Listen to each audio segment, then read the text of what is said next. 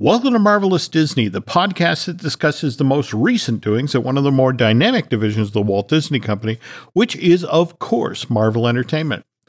This is entertainment writer Jim Hill, and my co host, the amazing Aaron Adams, and I are recording this week's episode on Wednesday, April 27th, 2022, which means that Aaron and I have both just watched episode five of Moon Knight, which we will discuss at length on the second half of today's show. Anyway, folks, lots and lots of news this week, most of it coming out of Las Vegas, where CinemaCon, which is where exhibitors gather annually and the studios then show off their next year's worth of product. That's being held this year at Caesars Palace. This year's event ran from Monday, April 25th through, well, tomorrow, uh, Thursday, April 28th. And Sony Pictures did its presentation on Monday night. Disney did their big presentation today, uh, Wednesday, April 27th. And uh, we will be sharing all sorts of news that came out of the Disney and Sony Comic Con presentations in a moment. But the news portion of this week's Marvelous Disney is brought to you by Storybook Destinations, trusted travel partner of the Jim Hill Media Podcast Network. For a worry free travel experience, please book online at StorybookDestinations.com. Okay, Aaron, we are going to start on the Sony side of the street.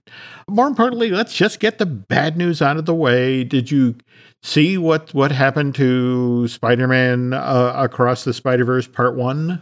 Yes, but we're living in the post-COVID days where date changes on movies is just a thing that happens as commonly as Monday and Tuesday. This is very true. And and what Aaron is referring to is the first uh, Across the Spider Verse film uh, was originally supposed to open in theaters October 7th of this year, just got its release date pushed back to June 2nd, 2023. This is actually the second time the release date of this uh, Sony Pictures animation production got pushed back. Uh, when Spider Man Across the Spider Verse was first announced back in November 2019. supposed to arrive in theaters actually this month, Aaron. If they'd stayed the course, it would have been in theaters on April 8th of this year. And of course, because part one of Across the Spider Verse got pushed to back to 2023, part two wound up getting pushed as well. It's now going to open in theaters on March 29th, 2024. Upside is we finally know what the subtitle of that film is, and it's Beyond the Spider Verse. I think it would have been really funny if they wouldn't have moved it and somehow that we got part two before part one. Just because of a scheduling error. This actually reminds me of Mel Brooks at one point toyed with the idea of making a sequel to Spaceballs but it, it, it, was called Spaceballs 3 The Search for Spaceballs 2. Mm. It was basically going to be the first film that made fun of movie sequels. The idea was you were seeing the sequel to a movie you'd never seen. Mm-hmm. And they were constantly referring to, oh, remember that thing that happened in the last movie? And boy, wasn't that an amazing effect sequence? Plus, the, the budget was like $10 million for just seven seconds of film. Yeah. And, it was, and there was one of these things where it's like a lot of studio execs go, uh, but what about the, the two? It's like, no, that's the joke. There is no 2 mm-hmm. And it's, they, they would not go for it. But anyway, speaking of Spider Man Across the Spider Verse Part 1, what was really cool about the Sony presentation is they got to see a work in progress version of the first 15 minutes of Across the Spider Verse. And from what I, have heard from friends who were at this presentation, I mean, it was work in progress, a lot of rough animation, not finished paint or animation, but it was crazy good. Just warning up front, some minor spoilers for this film coming. So it supposedly starts off in Gwen Stacy's world, which is Earth 65. Does that sound right, Aaron? I don't know. There's so many different Earth numbers that they've got that I, I lost track. All I know is their main is 616, and the rest I just gave up about. Well, uh, again, it's so funny you say that because literally every time a character comes on screen in this thing, they pause for a moment and identify which Earth they just came from. Oh, hey, that's actually very, very helpful. I like that. Well, you're going to need a lot of help with this film because Phil Lord and Chris Miller, when after they showed the footage, came on stage and said, "Okay, look, this movie's crazy ambitious. The last Spider Man Into the Spider Verse had only 40 characters in it, whereas Across the Spider Verse has 240. It's set in six different universes, all of which have their own art style. This is how it starts off. So we have Gwen Stacy coming home. Her dad is washing the dishes and he, he's talking with his daughter. Uh, by the way, Gwen Stacy's dad is a policeman, just like Miles Morales' dad is a policeman. And he brags to his daughter that, hey, we just got a break in the Spider Woman case. And then news comes across a police scanner that there's a supervillain event in progress at the Guggenheim Museum. And Dad heads out. Gwen suits up and heads out as Spider Woman, both of them heading to the Guggenheim to investigate. And the vulture's there. Only he's not Earth 65's version of the vulture. He's in this ornate, almost gladiator like armor, and he speaks Italian. And as he and Gwen are, are fighting, he gets the better of her. And just as she realizes that, whoa, this is not the vulture from my dimension, and the vulture is about to offer, Miguel O'Hara from Earth 928 swoops in. All right, now that would be Spider Man 2099 for the uninitiated. And it put me in with the uninitiated because I didn't know that. All right, so now you have Gwen and Miguel fighting the vulture together. And as the fight's going on, Miguel reveals to Gwen that what they did in the first film when they, they blew up the Kingpin super collider on, and, and they're saying here it was Earth 610. So not our proper MCU verse. It's off by six. There we go. We're in the neighborhood. We're in the neighborhood. But when, when they blew up the super collider, they didn't close the multiverse. They had the opposite effect. They blew a hole in the multiverse so wide that supervillains like the Vulture from another Earth can now easily pass from one dimension to the other. Boy, that sounds a whole lot like a Morbius thing I didn't need explained, but go ahead. okay. So the next chunk of what was shown gets into what's going on in Miles Morales' life, and we're going to leave that. Just, you know, the whole premise now of we have a large hole in the multiverse and something must be done with it. Uh, and again, we, we mentioned the whole Phil Lord and Chris Miller thing about how ambitious this is. They have a team of a thousand people working at Sony Pictures Animation on this thing, trying to get it completed. So more power to them. Because uh, again, everyone who came out of this presentation said! Even in rough form, this was killer stuff. While we're talking about Sony news coming out of CinemaCon, we learned that Venom 3 has been greenlit. There is no release date yet. On the other hand, Madame Web, the Dakota Johnson film, actually does have a release date now. It is July 7th, 2023 as does Kraven. That Spider Man spinoff will arrive in theaters January 13th of next year. So basically, six months before Madame Web. And uh, this seems to be teeing up how aggressive Sony is looking to get in regard to the Spider Verse. And then uh, Sony also revealed that they are developing an El Morto movie. Are you familiar with this character from the Spider Verse? No, I, I saw the headline and I read it and I went, really? This guy is connected? And the, and so when I found out that he was a wrestler, I figured, mm. well, the only time that Spider Man ever encountered a wrestler really mm. was in his introduction story when yep. he's trying to make some cash real quick and he does mm. his wrestling bit in the movie from 2002 you had ooh the macho man randy savage oh yeah uh, mm-hmm. doing his thing as the wrestler, which is a far cry from El Morte uh, mm-hmm. or El Morto. And so I couldn't see any reason why it's not like he's, you know, Tom Holland's version of Spider Man already exists. I don't see him going to any wrestling matches anytime soon. I don't know how they're supposed to be tying this character into the Spider Verse in any way, shape, or form. And uh, then after reading the article, they say that this character has only appeared in two Spider Man comics so far. So is this like the deepest dive that Sony could make on the most obscure character they could come up with? What is the game plan outside of? I mean, there is a Latino audience that could use some entertainment with that oh, that no, no, represents absolutely. them. So I understand that as a uh, looking at an untapped market, you got to fill it with a character. I don't know if this one is a little bit on the cliche side, but uh, well, I don't know. Well, What's kind of interesting about this is that it, it seems to be more driven by the casting than I and as you mentioned, only the two comic books that Bad Bunny, the, the Puerto Rican rapper, singer, record producer, actor, and professional wrestler, uh, evidently expressed interest in the project and they developed it for him. And the gimmick, of course, for El Morto is that evidently it's his mask that gives him the superpowers. Didn't So, Jim Carrey do uh, that once? Yeah, that's true. And I mean, hey, if this guy is funding it, I mean, because he's you know he's he's got money, he's working, he's doing his thing, and he comes to a studio and goes, "I would like to do this, please. Here is a pile of Mhm. money that can get us started." Uh, I think that makes the negotiations a lot quicker than if you're just That coming in off the street. So uh, maybe this guy's got a vision about something, and he's a fan. So Mhm. we'll see what it is. We'll see what it is. However, it is worth noting that during this presentation, laying out very ambitious plans for the Spunk universe, there was no mention of a Morbius follow up. Oh, oh, oh! The best line I heard on Twitter. Mm-hmm. because Morbius hit the bed harder than Amber Heard, there will be no sequel.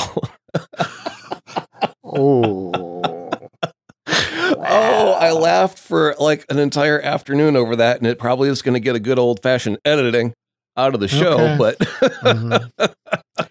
yeah. I mean, uh, uh, face it, Morbius at this point, um, we're looking at 69 uh, million dollars total in domestic tic- ticket sales, 87 million overseas. So worldwide box office is at, at 157 million. So they studios basically covered its production costs and its promotion costs and everyone got a stick of gum. well, yeah, I mean, you know, and the interesting thing is the movie actually becomes available for purchase digitally on May 19th. There's been in the industry a weird chilling effect that two other vampire projects just in like the last week to 10 days uh, that were gearing up for production suddenly get halted. There's Karyn Kusama's Dracula reimagining the Mina Harker story, which Blumhouse and Miramax were planning on making together. Just weeks before they, they were supposed to go before cameras, that got scrapped. Likewise, Robert Eggers who was just recently on a, a Marc Maron's great podcast, you know, WTF. He mentioned that his he's been working on a remake of Nosferatu for years, and it was you know finally ready to get rolling. And I think there have been a number of runs at Nosferatu in the last couple of years because uh, Doug Jones was supposed to be playing Nosferatu uh, in he, one version just a few years ago. uh, he would have been great. Oh, absolutely, right? Yeah, I mean the the body type alone, you really don't have to do much Yeah. but put some pointy teeth in his mouth and you're done. Yeah. So Yeah. yeah, I mean he's a he's a wonderful actor. Would have been a perfect match for that. But then again, Robert Eggers is a wonderful director that's been doing some amazing work as well. So I would love to Mhm. have seen what his version of Nosferatu would have ended up being. And the weird thing is, Nosferatu is a movie that was made because someone couldn't get the rights to do a proper Dracula movie. Is that re- true? Yeah, really? Yeah, totally. It, it is a direct ripoff of Bram Stoker's hmm. Dracula because they couldn't get the rights to film Dracula, so they just went, "Oh, we'll change the names and tell the same story," and voila, Nosferatu.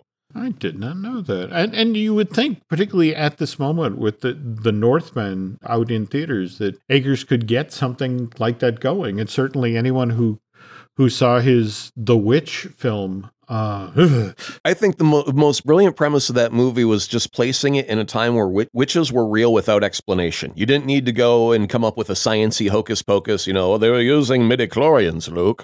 mhm. Uh, no, no BS like that. You just went, witches are real. Ah, We Yeah. burn people for it. The end. If we call you a witch, we can tie you to a stake and light you on fire until you stop screaming. That's it. Uh-huh. You know, and it's like, oh, geez, well, now the stakes are up just because people believe this, whether it's true or Mhm. not, doesn't matter. And so, yeah, the, the premise of the movie, I just really love that he put it in that time where you don't have to explain it. You can just start having weird stuff happen, point at a girl Mhm. and go, witch, man. mm. It just kind of kills me that that's not going to go forward now, given what he can do, Yeah. kind of what, what he can, can pull through a camera. But by the way, I, I want to point out it's not all vampire films that have been derailed by what happened with Morbius. Uh, for example, Blade. Uh, Blade is still all systems go. The word right now is they start shooting in July in Atlanta, and even has a working title at this point. It's called Perfect Imprints. And the current rumored release date is November 13th of next year, 2023. So we talked about what's going on, you know, with Sony. Uh, and so meanwhile, at Disney's CinemaCon presentation, Kevin Feige started it all off. And got on stage and wanted to remind the exhibitors that it was three years ago this month that Endgame was in theaters and it did pretty well. And over the past couple of years or so, it's been, you know, uh, we're all asking ourselves, is will we ever experience anything like that again? But, you know, thanks to Black Widow and Shang-Chi, we showed that superhero movies could go back into theaters. So we, and that Marvel Studios, we make movies for big screens and for big crowds. And Kevin made a point of mentioning that after he was finishing up that presentation at CinemaCon, he was headed out for the first creative retreat that Marvel Studios have had in the past three years. And the plan is that at this retreat, they're going to lay out the next 10 years of the MCU. And he made a point of the next 10 years of theatrical releases, not the limited series. And he, he stressed that they are big and they are meant for your theaters. I was kind of wondering if we're ever going to get to a point where Marvel gets the bright idea to go and, and do a Disney Plus series, say six episodes like Moon Knight, mm-hmm. and leave us with a cliffhanger and then as the credits are rolling, a trailer plays. It goes in theaters in one month. Moon Knight, the finale. Sucker. then you have to go buy a ticket and go, what happened to Moon Knight at the end of the story? And watch it in theaters.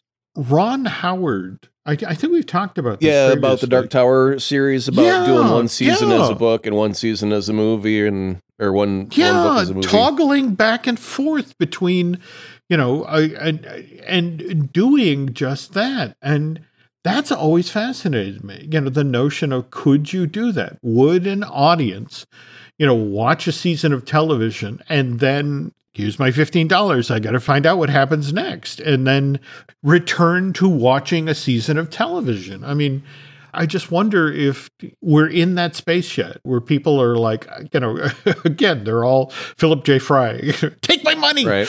Well, I think these first few series, like the first year of mm-hmm. Marvel mm-hmm. television that we got was like mm-hmm. obviously WandaVision, Falcon Winter mm-hmm. Soldier, mm-hmm. and then Hawkeye. Mm-hmm. And they're all characters that we know and are already established. And then we get to like the next year and we, you know, are kicking off with Moon Knight, which is a new character to us. And I think that Marvel is still in the training process of the Pavlov dogs and and the bells for salivating mm-hmm. for dinner. Is we we have to get you trained to watch all of these series and get hooked on them, and they can tell from you know tweets and social media whether it's a hit or not and mm-hmm. obviously from the views that they get off the servers and it's one thing to get a spin it's another thing whether the person liked that episode that they just got done watching right so you you know mm-hmm. yes you played it but did you enjoy it so you have to kind of mm-hmm. jump over to social media and, and, look for the answers there but i would think at some point they're going to get money hungry because they're a company that's made to make money that's what they do mm-hmm. so they go hey everyone's raving about this thing you know, if mm-hmm. we're selling them 15 bucks for the the monthly privilege or whatever of of the service, mm-hmm. uh, if you get the bundled package, whatever the price is, and then another 15 bucks the next you know weekend if we do a, a movie that caps it off in the theaters, and voila, we've made thirty dollars that month. We've doubled our intake for all the people that watch that show. Mm-hmm. And because everyone's used to Star Wars being a, a, a movie, and now they're getting mm-hmm. used to how much fun they have in a series, why mm-hmm. couldn't we have a Book of Boba Fett movie end capper thing? You know, why not? We like money. Let's do it. There, someone's got to pitch that at some point. You're not wrong. I don't think it's a good idea. I'm just saying it's bound to happen. But conversely, though, I wonder if at some point further on down the line, you know how Fathom Events will do the 40th anniversary of Star Trek the Motion Picture and they put it back in theaters or, or yeah. Casablanca or something totally. like that? What if at some point in the future, say, sort of like what they do in New York or did in New York when it was doing Harry Potter and the Cursed Child was two evenings of theater. And in fact, you know, there were days when you could go and watch Cursed Child Part One as a matinee and then come back that night and catch the second half of the story at the evening. Pres- I'm just wondering because right. so many people have been talking about how visually impressive Moon Knight is mm-hmm. and how they would have loved to have seen this up on the big screen that maybe at some point further on down the line, someone will get the bright idea of cutting together, say, episode one, two, three as you know a, a, Part a- one movie, and then yeah, the right. Yeah, because I I would like to see this on a. I mean, don't get me wrong. We we have our flat screen at home, but yeah, just I would like to see this uh, play out on a bigger screen. Anyway, uh, we were. I'm sorry. We we we've wandered afield of of CinemaCon. Feige was followed at the presentation by Tony Chambers, who is the head of distribution at Disney, and he got talking about Doctor Strange and the Multiverse of Madness and how uh, advance ticket sales for that film now stand at $42 million. In fact, the first 24 hours that they were available for pre sale was a year to date record for Fandango. So they're kind of reading the tea leaves right now, and it looks like Multiverse of Madness will have an opening weekend in North America with ticket sales somewhere around uh, 150 million, which is obviously not in the same ballpark as uh, No Way Home. That was 260 million. But on the other hand, that's bigger than The Batman. By the way, did did you see that also coming out of CinemaCon from the Warner presentation? They in- indicated that there is a sequel to that Matt Reeves film coming. Yeah, was was not surprised by that. It did very very well for them, and uh, they are also a company that enjoys uh, the the side effect of making money off of their artwork that they create. And uh, yeah, so Batman. I mean, obviously, if they're already talking about doing a Penguin spinoff and things of of that nature, that means that they want to stay in that particular playground, that that particular version of Gotham. Mhm. And uh, like I asked last time, what are you going to do? A Penguin show and Batman just doesn't exist? It seems like they kind of have to move forward with Mhm. uh, with Robert Pattinson's take on the character if they want to keep playing in that universe. It would seem weird to just have TV shows without his presence anywhere to be found. By the way, bef- before I forget, last night I ended up on HBO and caught basically like the last half hour of the Batman. And oh, you were not wrong about Colin Farrell. Oh yeah, yeah, yeah. He's crazy good in that. I mean, look at the makeup job, and it's a, really that's Colin Farrell. Yeah, there is absolutely no way that you would be able to pick him out of a crowd in that makeup uh, ever. And and it looked good. You know, I mean, we've seen the olden days of putting someone, you know, adding weight to someone, and it Mhm. usually looked like they were wearing rubber. I want to say that uh, Stephen King's movie Thinner, where he starts off and he just looks like it's all silicone. And Mhm. does not look real at all until they get to you know the 120 pound version of him, and then we get to the rest of the movie. Yeah, I mean he just looks so great. Everything about it looked just incredibly realistic. By the way, I, I, I, I want to give you props. You you weren't wrong about the, the angry whispering Batman. I you know I, again I was very very grateful for subtitles. you know it's like I am the night. like uh, justice. there we go. Yeah, uh, you know I need to help people now. Right. So.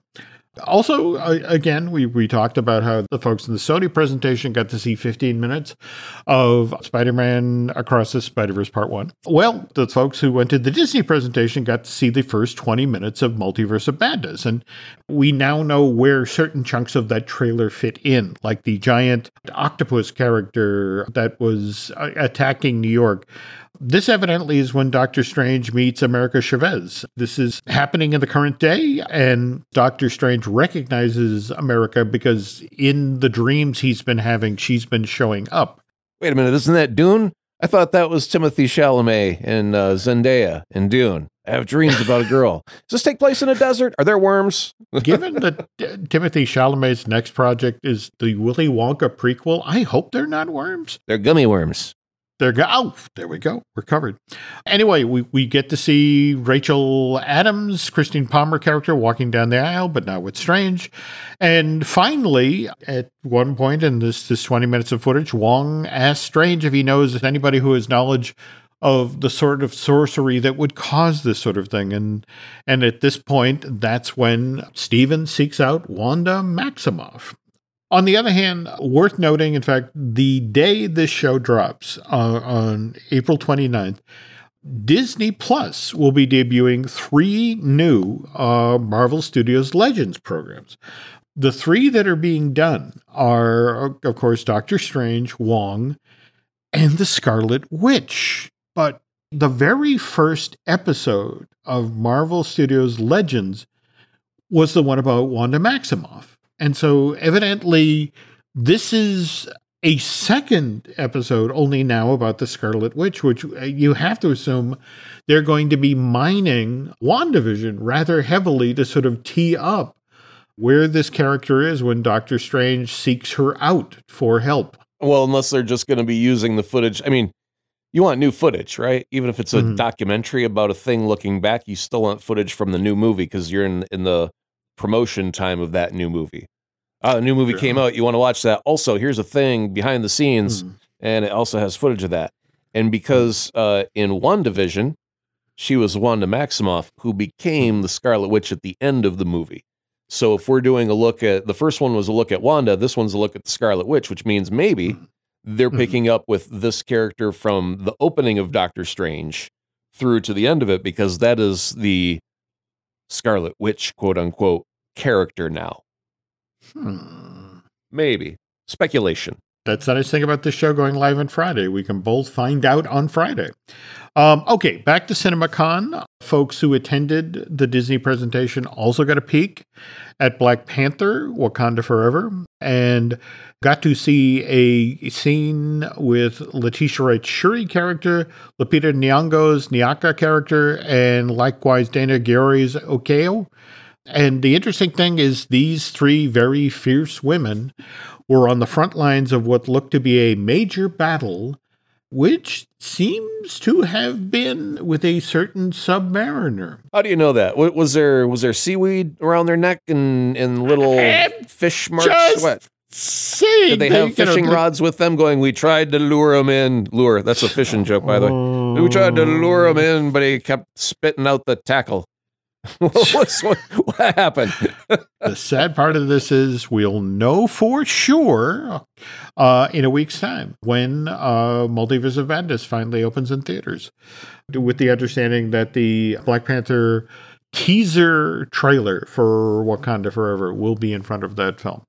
By the way, uh, since we're talking about trailers, the first trailer for Love and Thunder, Disney was was trumpeting the fact that it got in its first 24 hours, Aaron, 209 million views worldwide. But at the same time, I guess the whole notion was the at CinemaCon. So it's like, so is this a comedy, you know, or is this a adventure movie? What what am I what am I dealing with here? What, you can't have both in the same movie, a, a road trip comedy? That's never happened before? Come on. I If- you know, it- it's Thor discovering himself, crossing distant stars with his buddy Korg and someone who hasn't been painted into the left yet of Thor in that one shot. I you know the the I forget who it was. You know, uh, was making the joke to the effect of it's it's Thor by way of the Big Lebowski. Yeah, So- totally. All right, pivoting now to theme park news. I'll Tell you what, folks, if you want to hear what the Avengers Campus at Walt Disney Studios Park in Paris sounds like, people are now being told to go to the bathroom. What? To be specific, to go to the Tower of Terror toilets at that theme park, where the area music for this yet to be opened land is blasting now, evidently. Uh, this exclusive musical score featuring music from Alan Silvestri, Helen, Henry Jackman, uh, Michael Giacchino, and Mark's Mothersbaugh was recorded in London earlier this year, supposedly at the Abbey Road Studios. So are they playing it exclusively in the toilet of this attraction? That is where the area music is now. Now, when the land opens up, uh, it will play there. But evidently, this is the bathroom that is closest to the entrance of the Avengers campus at Walt Disney Studios Park in Paris. So you're Alan Silvestri and you've done, you know, a wonderful body of work. People respect you. You get a call from the Disney company. You answer the phone. Disney is calling me. Of course, it's going to be a very high caliber piece of work. You want me to do music for the toilet now? What? Are you me? Hey, wait a minute. Is this Amber Heard? Womp, womp, womp. it's kind of like Slash. He was on uh, Wait, Wait, Don't Tell Me on NPR most recently. And he was telling the story about, you know, it, it- he's been in elevators and heard his own music. sure. And it's yeah. like, really? that's what you decided to make, you know, into elevator music. It's just sort of like, you know, that's the thing. You you write a song, you put it out in the world, you write a piece of music, and you have no control over where it's going to end up. I remember it was in the 90s doing a radio show arguing with my program director about a song mm-hmm. from Tonic. And I was just like, this is a jam. It's awesome. He's like, oh my God, it's so rock and roll. It'll blow your hair back. Oh my God, mm-hmm. it's screaming metal, man. Are you crazy? Mm-hmm. And now it's like the background jazz version in the dentist office of that song. It's the exact same mm. thing. And you're like, yeah, you can tell that it was widely accepted by American culture and, and they okayed it and approved it. And now we've bastardized it and turned it into easy listening because we've all turned 60. See, we well, at the same time.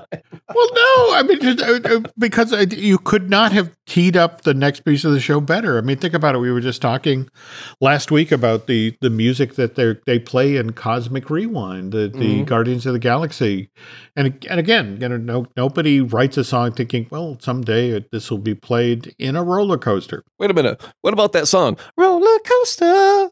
Well, Didn't they expect that, that, to ever end up? I mean, it's kind of on the nose, but they should have.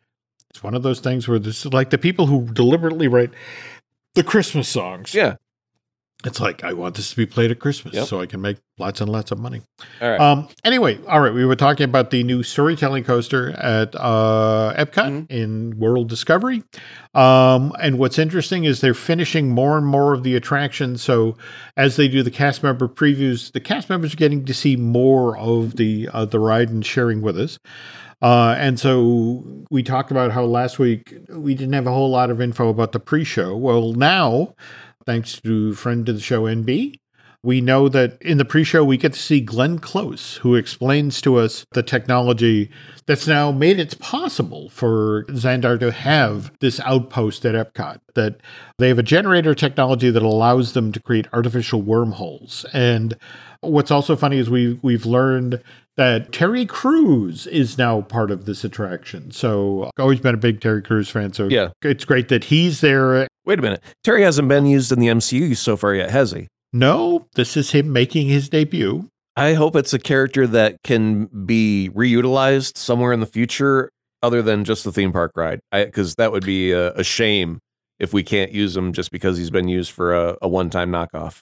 I mm-hmm. agree. And yes, it would be interesting to have somebody introduced in a theme park ride make their way to the MCU. Right. But anyway, so we mentioned that generator technology.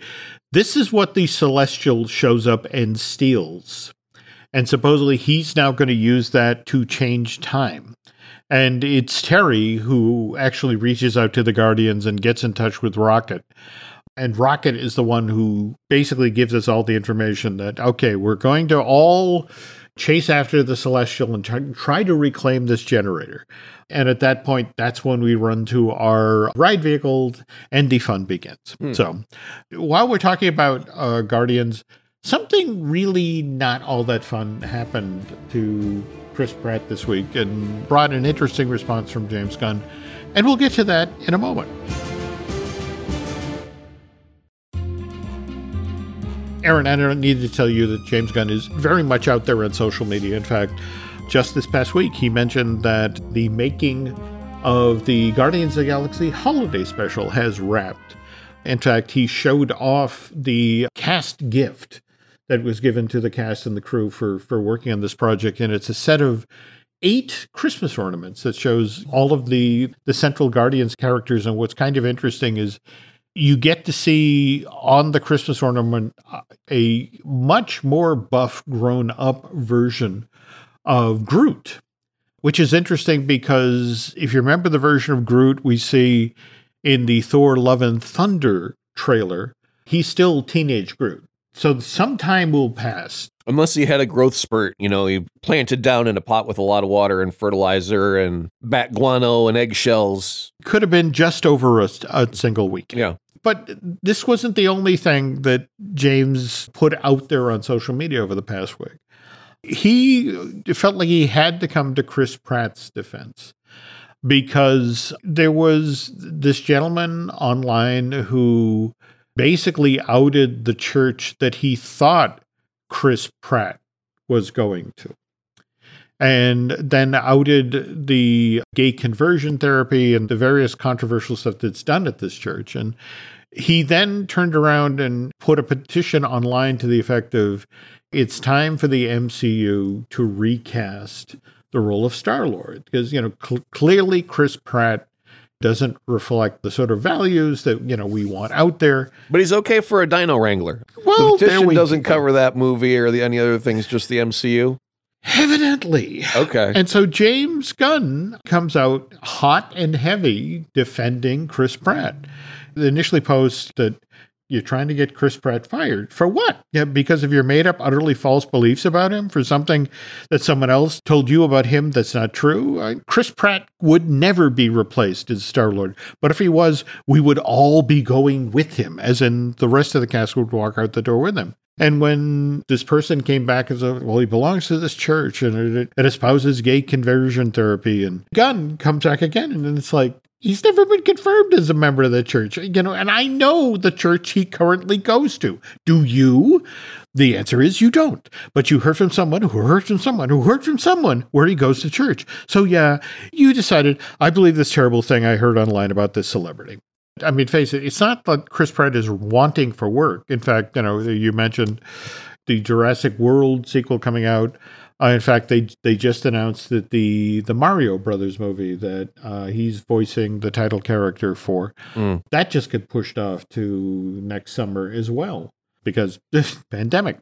Right. But hasn't James Gunn basically alluded to the fact that this is the last Guardians project? yeah, yeah, he don't he don't mind. He's he's ready to move on to other things, and it may be other things within the MCU. It may be other things within the Disney company. It could be any number of things, but he's not you know required to stay doing this for the rest of his natural life. So uh, yeah, good for good for him for having a plan. He's got uh, other itches to scratch.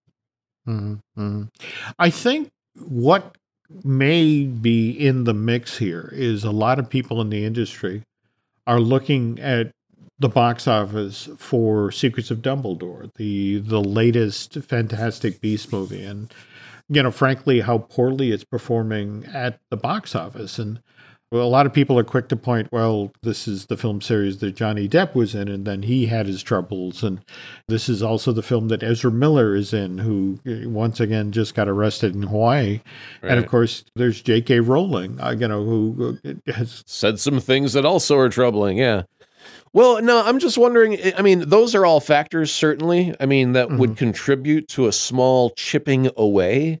But my main thing is, don't you think that maybe, and I don't mean this in an insulting way at all, but maybe the target demographic of Harry Potter back then has aged out of their fascination with Harry Potter. They've become full grown, functioning adults. And, you know, they may see that the movie's coming out, but they'll go, uh, maybe I'll, I'll catch that if I have a couple hours and it's on Netflix.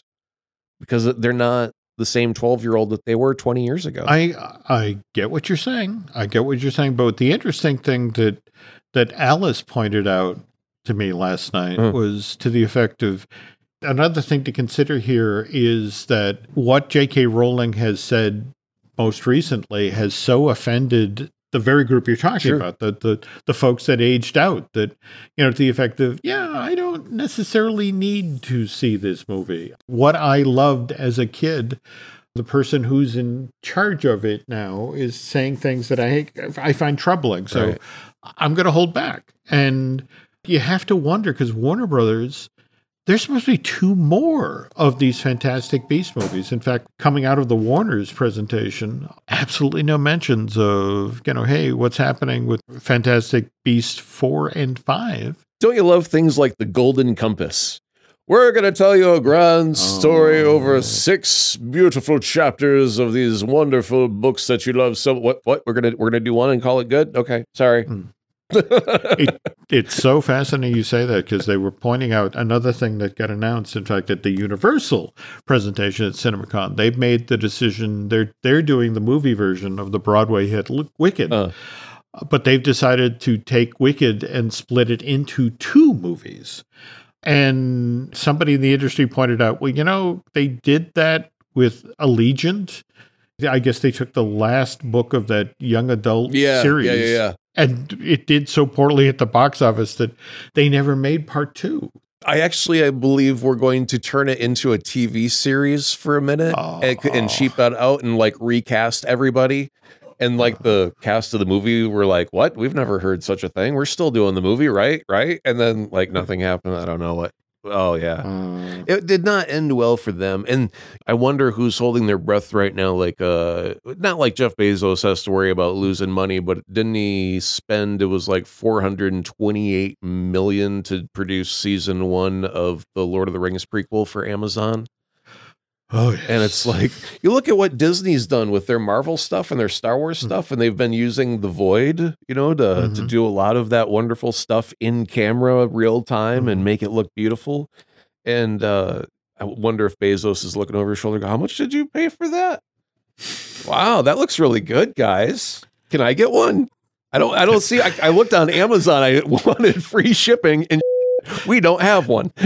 Ah, go figure. Well, well, well. Thank you for mentioning what Disney's doing with like Book of Boba Fett and the like, because we now pivot to talking about Episode Five of Moon Knight, which made some amazing use of that technology. I mean, where we went with this episode between the Field of Reeds and back to Chicago and all manner of places. I mean, this episode was all over the place visually and and location wise, but you were talking about what a gut punch this story was. Oh, I've ordered a T-shirt online. Mhm.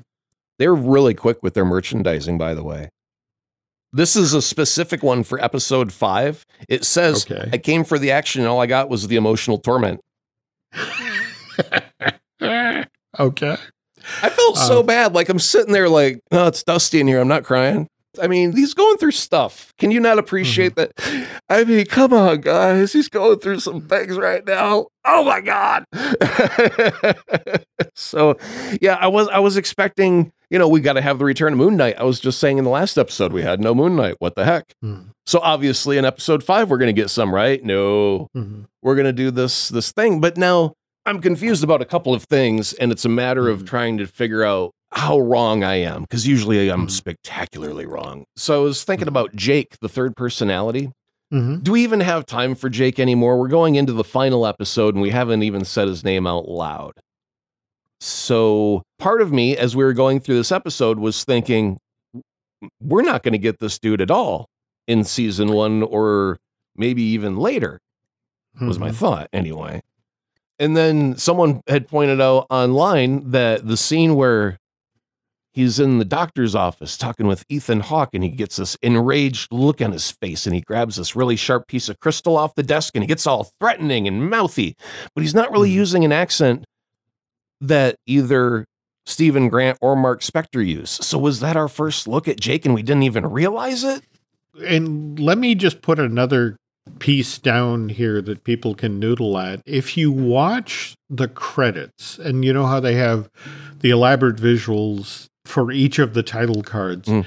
when you get to Oscar Isaac, the image that they show you is three mask like heads right next to one another. Mm. And the notion is okay, you know, we've met Mark, we've met Stephen. Who's the third head? Yeah, because they still have uh, moments that neither of them can remember having. So that leads you to a pro Jake column. And Mhm. then uh, Oscar Isaac was on with Seth Meyers on the, the Mhm. Tonight Show. Mhm. And uh, as Seth was introducing him, he's like, okay, you play in Moon Knight and you play like a, a guy with a dissociative identity disorder and you play two different versions of him. And Oscar corrected me and said, two that we're aware of Mhm. and then let him continue. And it was like, okay, so he is implying that there could be more. Why would he do Mhm. that unless there was actually more?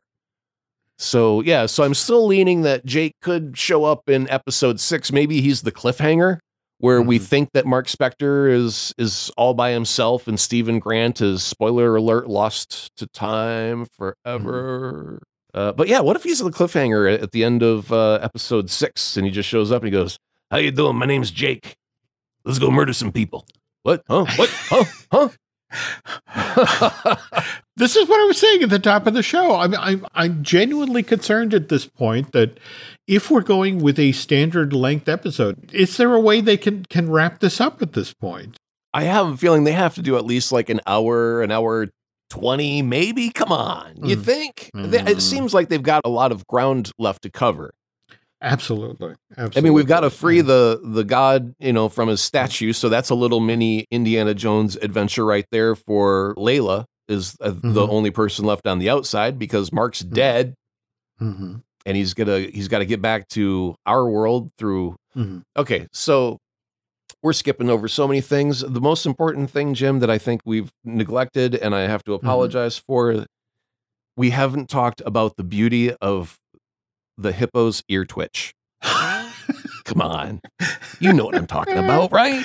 Uh, I, I have to admit, for me, what was fascinating about Taweret, I think is how we pronounce her name, the, the goddess of women and children, totally CG character. You just buy her. You just buy that, you know, oh dear, you know, that I, I gotta look what's going on with the scaler. I have a card for that. And it just, it's such a wonderful performance of a very distinct character. But yeah, you, I mean, the crazy amount of detail about this really wants to do her job well, but it's like it's never done that before, and I, I'm so sorry. I really, I, I really tried. I was really pulling for you guys. The missing note cards th- scene felt like very Dean from Community, where he's like, "Some will say life is hard, but Yeah. welcome to Greendale." No, nope, I see it. That weird. There's a card missing. you know, it's Yep. just like Yeah. that was that was almost that scene like verbatim when she was going through that. Of like, oh, yeah, this has never happened before. We don't have a card for this. Uh, we're gonna have to wing it.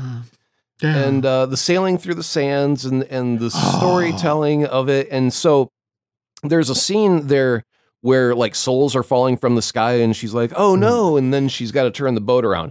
So is that Mhm. Ethan Hawke has released the goddess, and now he's just flinging souls willy nilly because he's got that kind of power? Is that what we're supposed to get from that moment? That's what I was thinking as well. With all these souls falling from the sky, it's like, okay, Well, I mean, you know, if if the MCU has already gone through the Thanos snapping, Mhm. and now all of a sudden it's raining men souls Mhm. or, and female souls and uh, that that means a lot of people in some area are are being killed i mean people in the mcu just got you know like the everyday workers got to be like you- hey martha did you see that uh you know 30,000 people just disappeared again like oh was it thanos' younger brother does he not know how to use the glove yet?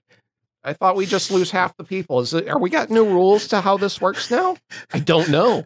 They just disappeared. They didn't they didn't leave a note or anything. How are we supposed to know literally, I, I feel like, and again, you've pointed out constantly that Kevin Feige obviously pays attention to this show.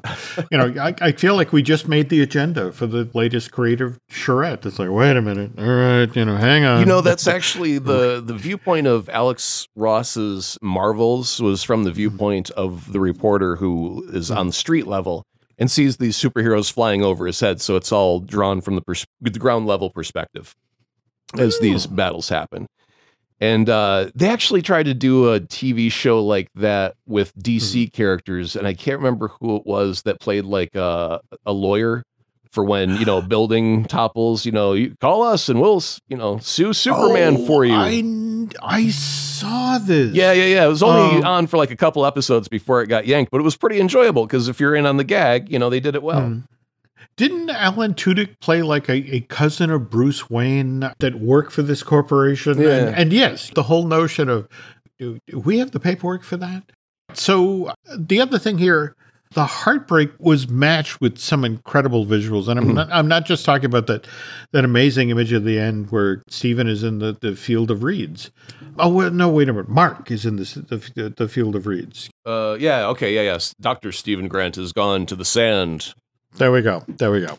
But the way we learned what happened to Mark, and in fact, oh God, that moment where he finally really breaks and we see him make the call to his mom. Right. Oh, Yeah.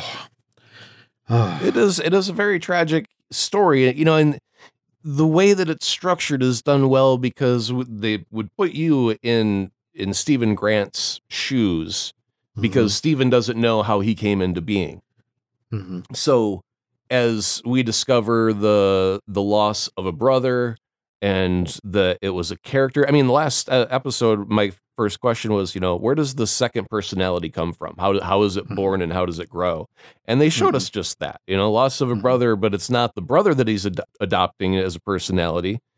Mhm. It's the adventurer that they were playing as that was brave. Mhm. He takes on that personality to protect himself from the the physical abuse that he's going to receive at home.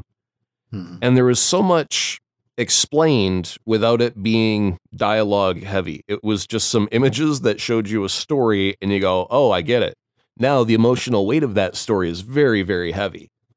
And you really start to feel for a, you learn for Stephen Grant, he's learning that he's a piece of fiction. He's not even real.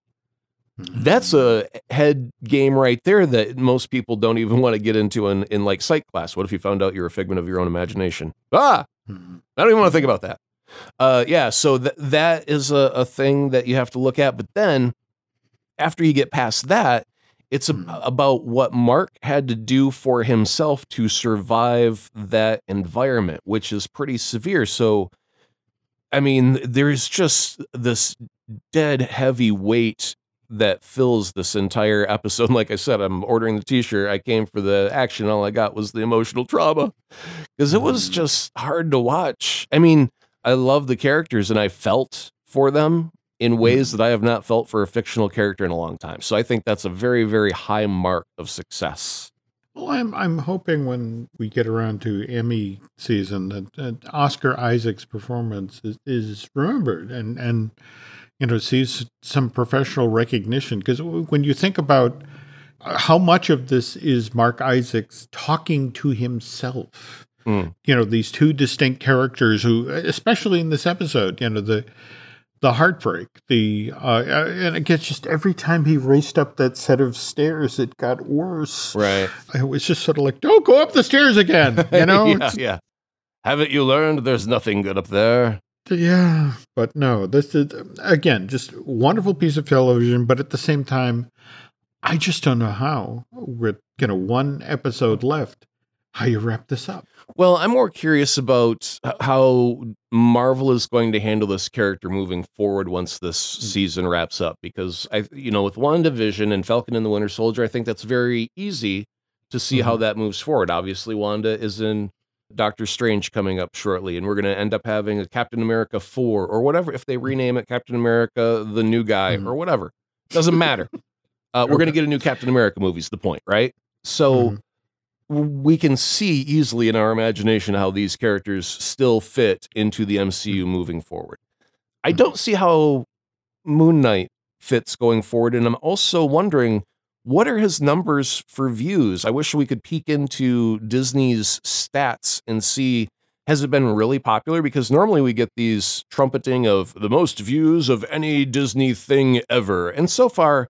Hasn't it been kind of quiet on the Moon Knight front? Well, with they did announce uh, its initial week's worth of numbers. I think Disney's attitude these days is okay, you know, this is how we did up front. And then when it comes to these limited series, it's like, okay, this is how we did with our last episode. This is the long Hmm. overall views to date. And remember, you know, what's fascinating about these shows is you don't necessarily have, at least not yet, the traditional additional revenue streams. You don't have the action figures and, and the like, not yet. All we have so far is the weekly costume that turns up in, you know, uh, California Adventures Avengers campus. And I'm I'm almost afraid to see what the costume would be this week. If it's Roro, I'm not go going to that theme park. But yeah, I, I the hippo. Please, please make it the hippo. You know the- the- that hippo is yeah. definitely going to be a toy. It's definitely going to be part of the Marvel Legends line. Uh, Mm. Let me let me say that over for Marvel people that are listening. Hasbro, are you Mhm. listening? Tune in closely. Mm-hmm. All right, Uh, we want the hippo as a toy. Thank you. eh, that we do. That we do. All right. Well, folks, I think that's going to do it for this week. But in the meantime, Aaron, if folks are looking for you on social media, where might they be able to find you? Over on Twitter is the easiest place at Azaprod, and you'll find uh, little discoveries, uh, little things I discovered. I was so excited last week. I posted all over Twitter about how I purchased a new time machine on eBay. Oh, I, I just got it today. So upset. It's a freaking alarm clock. I was going Uh, to change so many things. So many things.